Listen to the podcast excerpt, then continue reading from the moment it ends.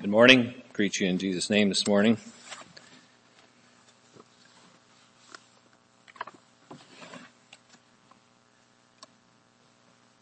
Truly is blessing to be together. Appreciated that song that we sang right before the announcements, 930. All the way my Savior has lead and leading into that perfect rest. For a message this morning, I invite you to turn to Matthew chapter 11.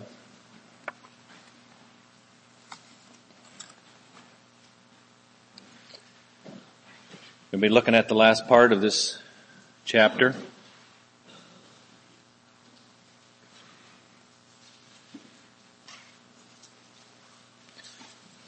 How many of you are feeling rested this morning? How many of you feel rested every morning?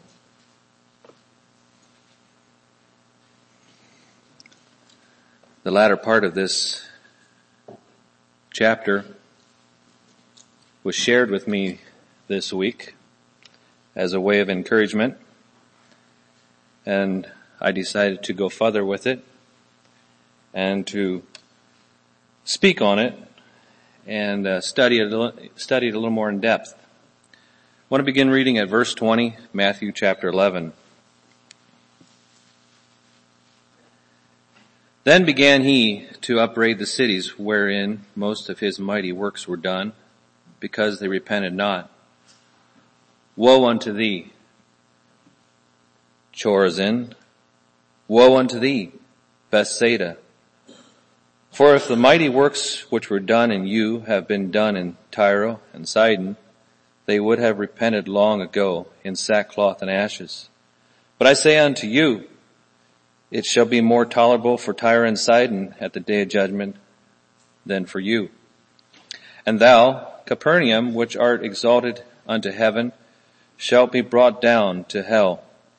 For if the mighty works which have been done in thee had been done in Sodom, it would have remained unto this day. But I say unto you, that it shall be more tolerable for the land of Sodom, Sodom in the day of judgment than for thee.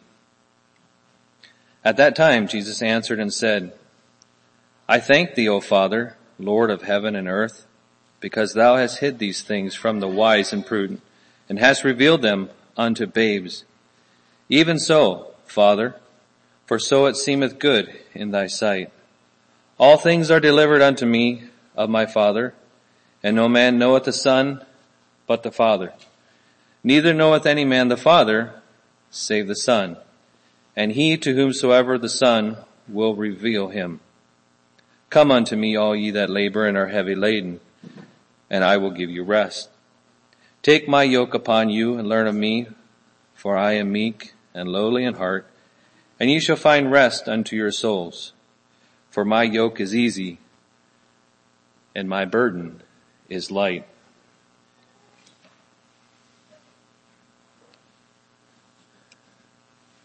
Jesus is talking about rest. It's not just a physical rest. It's not just a mental rest. I think he's speaking of a more important rest, and that is a rest of our soul. A spiritual rest. We are restless people.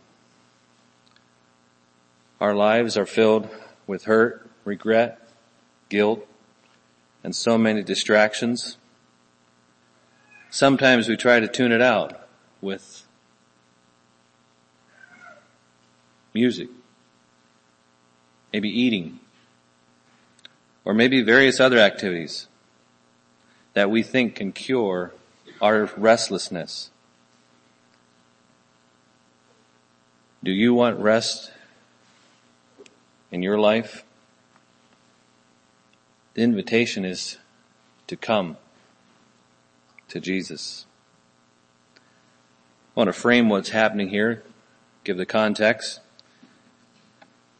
Jesus, beginning verses there, is speaking to these cities. He had done works, mighty works, and they did not receive him. They did not receive him very well. And his word is woe unto you. Why? Jesus had given them the solution to their need. And it was not being received.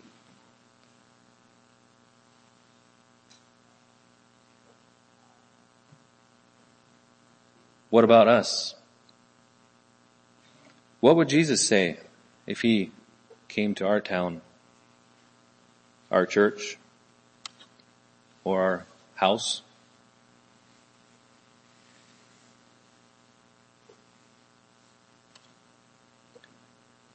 Verse 25, Jesus invites us to come. Those that are heavy laden. And we're invited to come to learn from his Father. He says, I thank thee, O Father, Lord of heaven and earth, because thou hast hid these things from the wise and prudent and hast revealed them to babes. Here is the answer to questions we may have pertaining to life.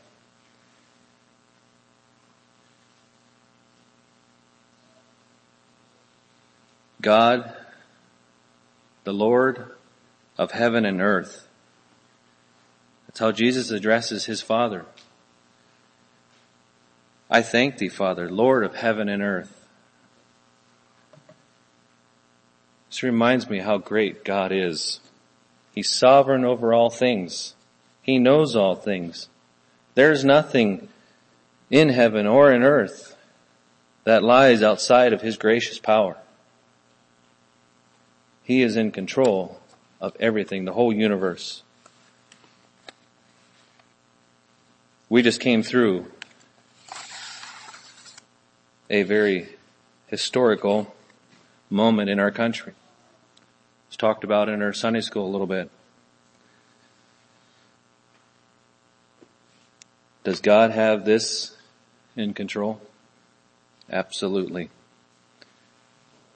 Are we, as citizens of a heavenly kingdom, okay with the outcome of this week?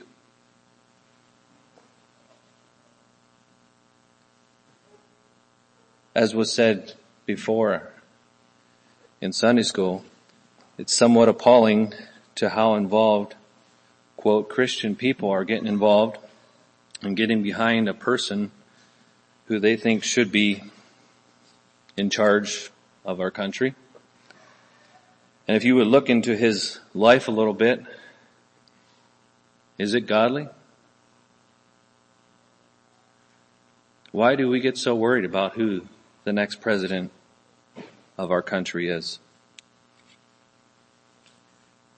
God is still in control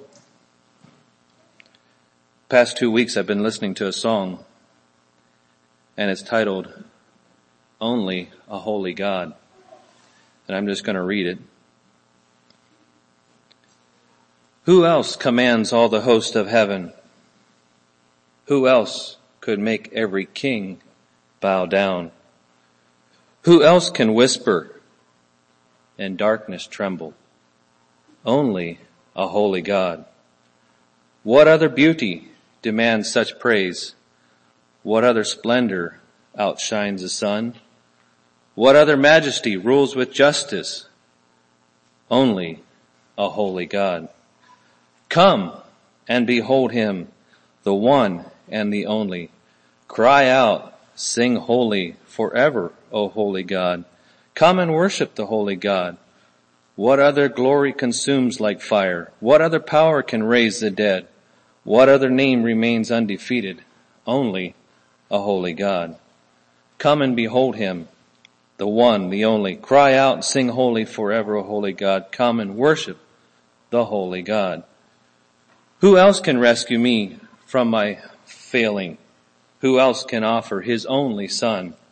Who else invites me to call him father? Only a holy God. And it goes into the chorus again. Forever a holy God.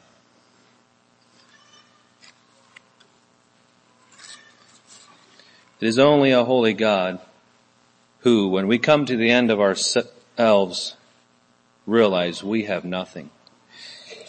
Having a proper view of God is, it will help us in our world, even when our earthly world seems to have turned upside down. It'll help us to stay focused on Him. Looking further into this passage, it mentions how God has hidden these things from the wise and the prudent, but has been revealed to the children. God doesn't reveal these things to everyone. There is a spiritual truth here I believe we can understand. And this is not talking about our intelligence or our IQ, but rather I think it's talking about using our own wisdom and understanding instead of using God and God's wisdom. We don't seek God's input into our lives. That is when maybe things could be hidden, not revealed. We need to come to God as a child. Proverbs 3, 5 and 6. Trust in the Lord with all your heart and lean not on your own understanding. In all thy ways acknowledge him and he will direct your path. Why does God reveal it to children? Matthew chapter 18 verse 3 says if we do not become as a child, we cannot enter into the kingdom of heaven. What is it about children that make it unique? Well, first of all, children are innocent. Children can marvel or do marvel at God's creation. Children are trusting. Children rely on others to sustain them. Children are honest and bold. Children ask questions.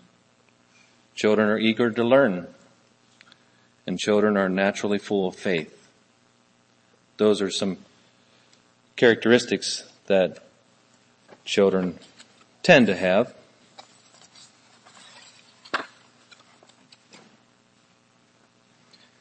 Jesus in verse 27 invites us to come to him to know the Father.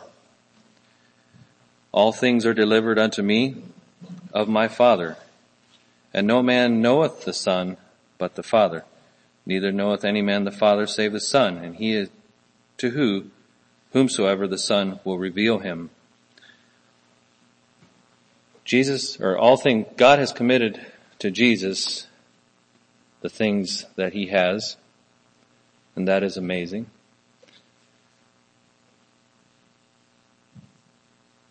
God has given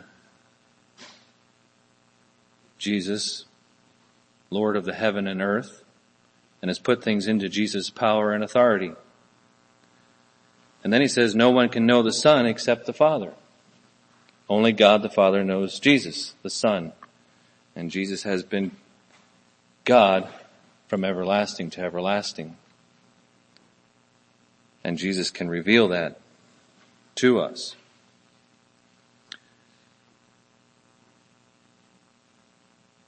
I believe when Jesus was here on earth, he was an ordinary man, just like man is. John chapter 1, very familiar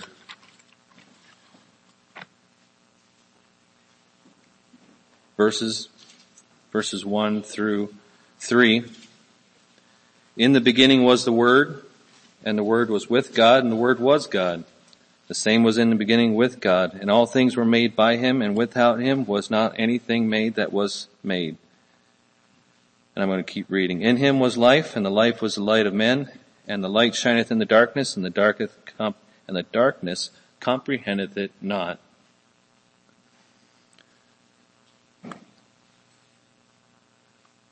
No one knows the Father except the Son.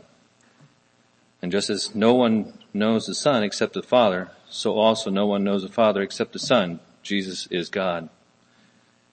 He was with the Father from the beginning, creation, and He's the Father throughout all eternity. And Jesus can help us to know the Father. I like the order that it lays out going back to Matthew chapter 11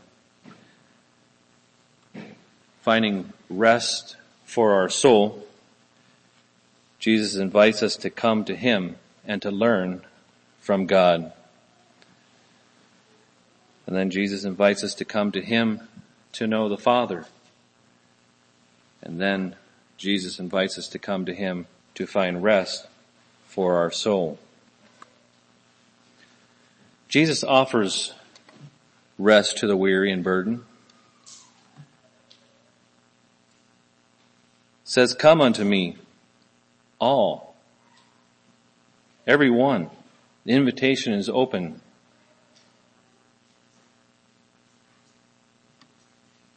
You're weary and burdened. You're invited to come. There is hope. Jesus will give you rest. The rest that you need. Maybe you're going through a real struggle.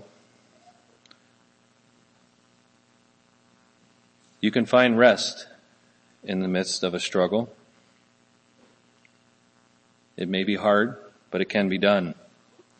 It doesn't remove you from your situation, but it'll give you the strength that you need to continue on. You see, when I try to take things into my own hand and make the outcome my outcome, that's when things usually don't end up the way they should. And I get restless and worried. Life is full of struggles and hardships. It's easy to grow weary and it's normal to get discouraged. It is common to stumble under the weight of life. The word rest here, translated, means to be still, to cease movement. Maybe a better word would be to pause.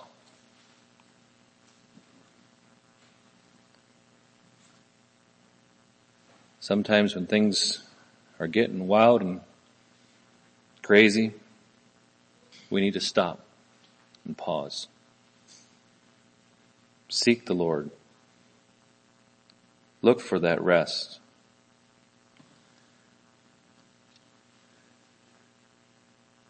Notice the word give. Come unto me all ye that labor and are heavy laden, and I will give you rest. This is Jesus' gift to us. We don't have to earn it. We do not deserve it. We only need to accept it. We only need to accept Jesus' invitation.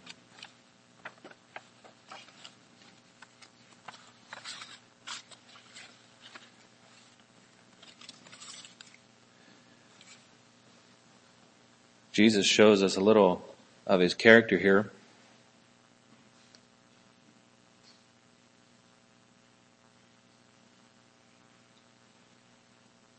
Verse 29, he says, Take my yoke upon you and learn of me, for I am meek and lowly in heart, and ye shall find rest unto your soul. Gentle and humble in heart is Jesus. The word humble means to come low to the ground.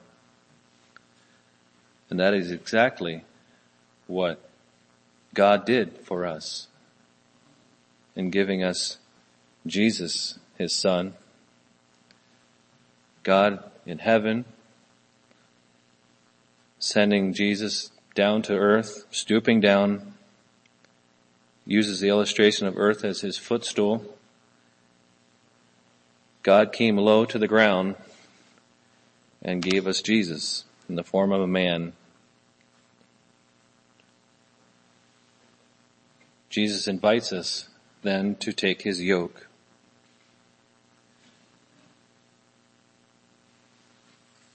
A yoke is probably something we're not very accustomed to, but back in the day, it was an illustration, an example that these Jews, people could grasp. It was very important, instrumental in the work of agriculture and farming.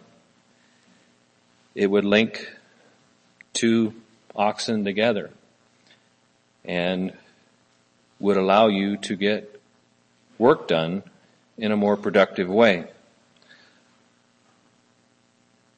It's a harness that goes around the neck. Understanding that taking Jesus' yoke,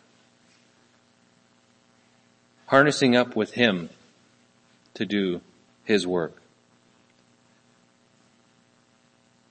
the call to discipleship, a call to following Him, a call to serving Him, yoking up and working together.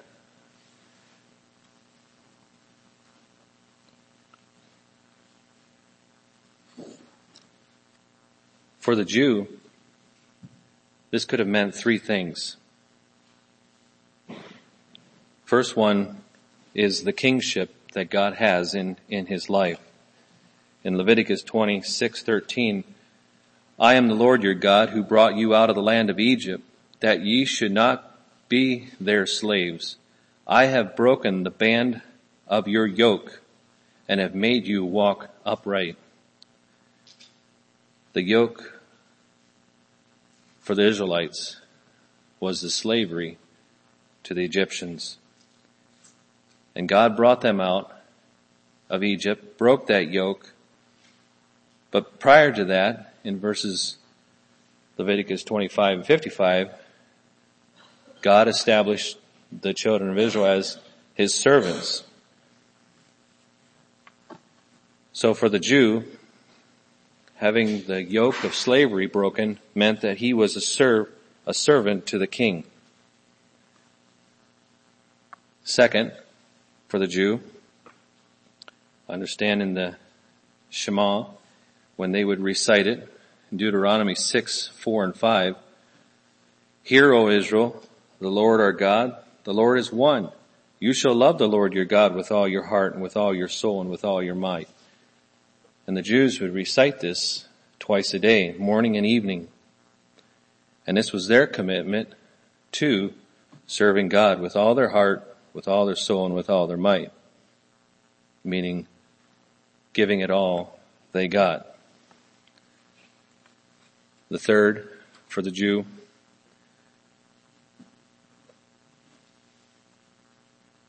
take the yoke of God to serve God. Remember with Solomon,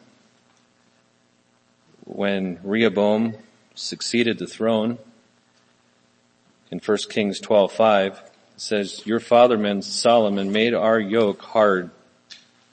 Now therefore lighten the hard service of your father, and his heavy yoke which he put on us, and we may serve you.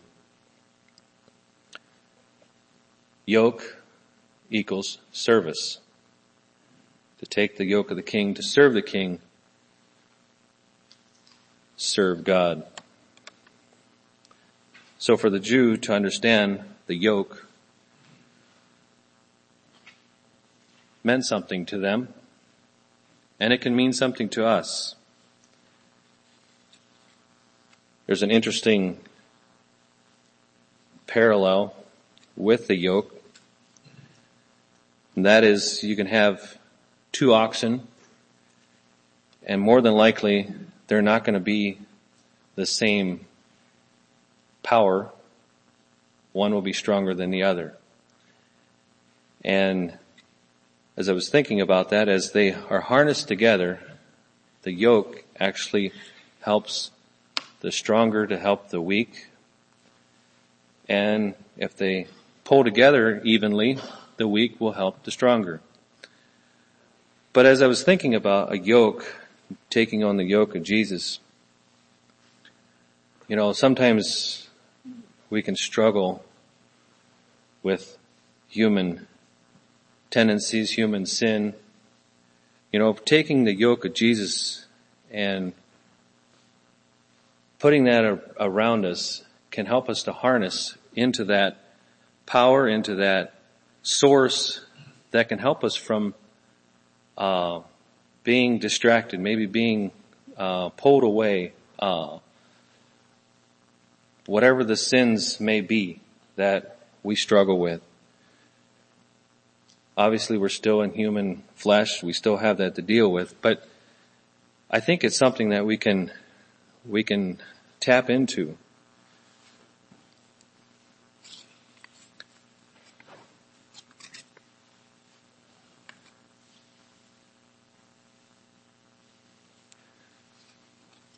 Jesus, Jesus' yoke.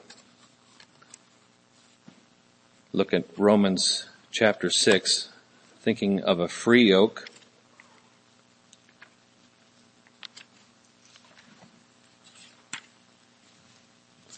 Romans chapter 6 verse 23. Very, very familiar verse. For the wages of sin is death, but the gift of God is eternal life through Jesus Christ, our Lord. Doesn't stop with death. Death doesn't have to be the last words. But having eternal life with Christ Jesus. We could substitute and put yoke in there and it would read just fine. For the yoke of sin is death, but the gift of God is eternal life through Jesus Christ our Lord.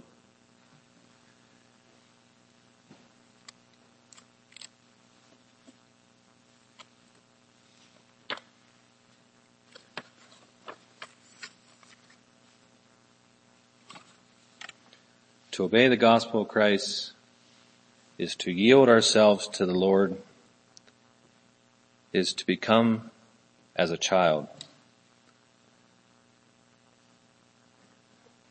What does it mean to yield to the Lord?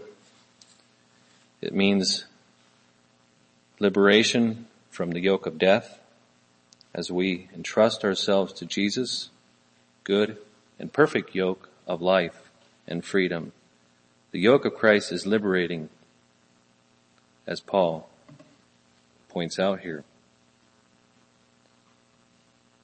Romans 10, 5 through 17. Back a chapter.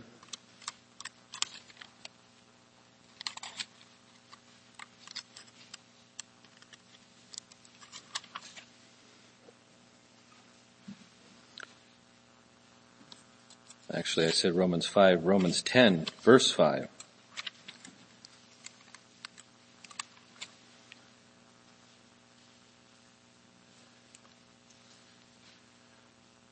Through verse 17.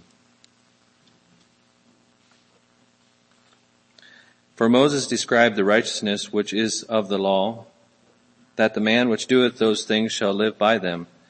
But the righteousness which is of the faith speaketh on this wise, say not in thine heart, who shall ascend into heaven, that is to bring Christ down from above, or who shall descend into the deep, that is to bring up Christ again from the dead. But what saith it? The word is nigh thee, even in thy mouth, and in thy heart, that is, the word of faith which we preach.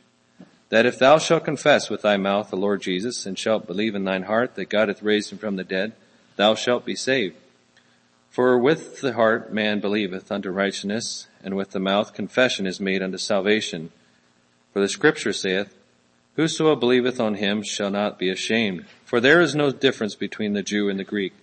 For the same Lord over all is rich unto all that call upon him. For whosoever shall call upon the name of the Lord shall be saved. How then shall they call on him in whom they have not believed? And how shall they believe in him whom they have not heard? And how shall they hear without a preacher? And how shall they preach except they be sent? As it is written, how beautiful are the feet of them that preach the gospel of peace and bring glad tidings of good things. But they have not all obeyed the gospel. For Isaiah said, Lord, who hath believed our report? So then faith cometh by hearing, and hearing by the word of God. Confession with our mouth that Jesus is Lord and believing in our heart and calling on the name of the Lord will rescue us from that yoke of death.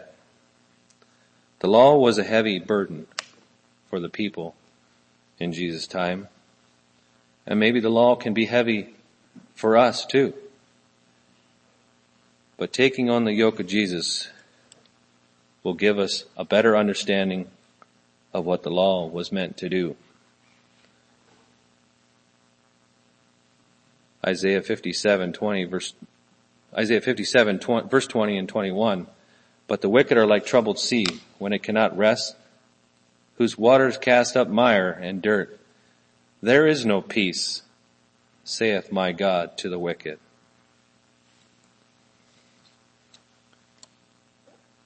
Is there any wonder why there's confusion and chaos in our world? If you want rest for your soul, for your life, I hope this was an encouragement to you.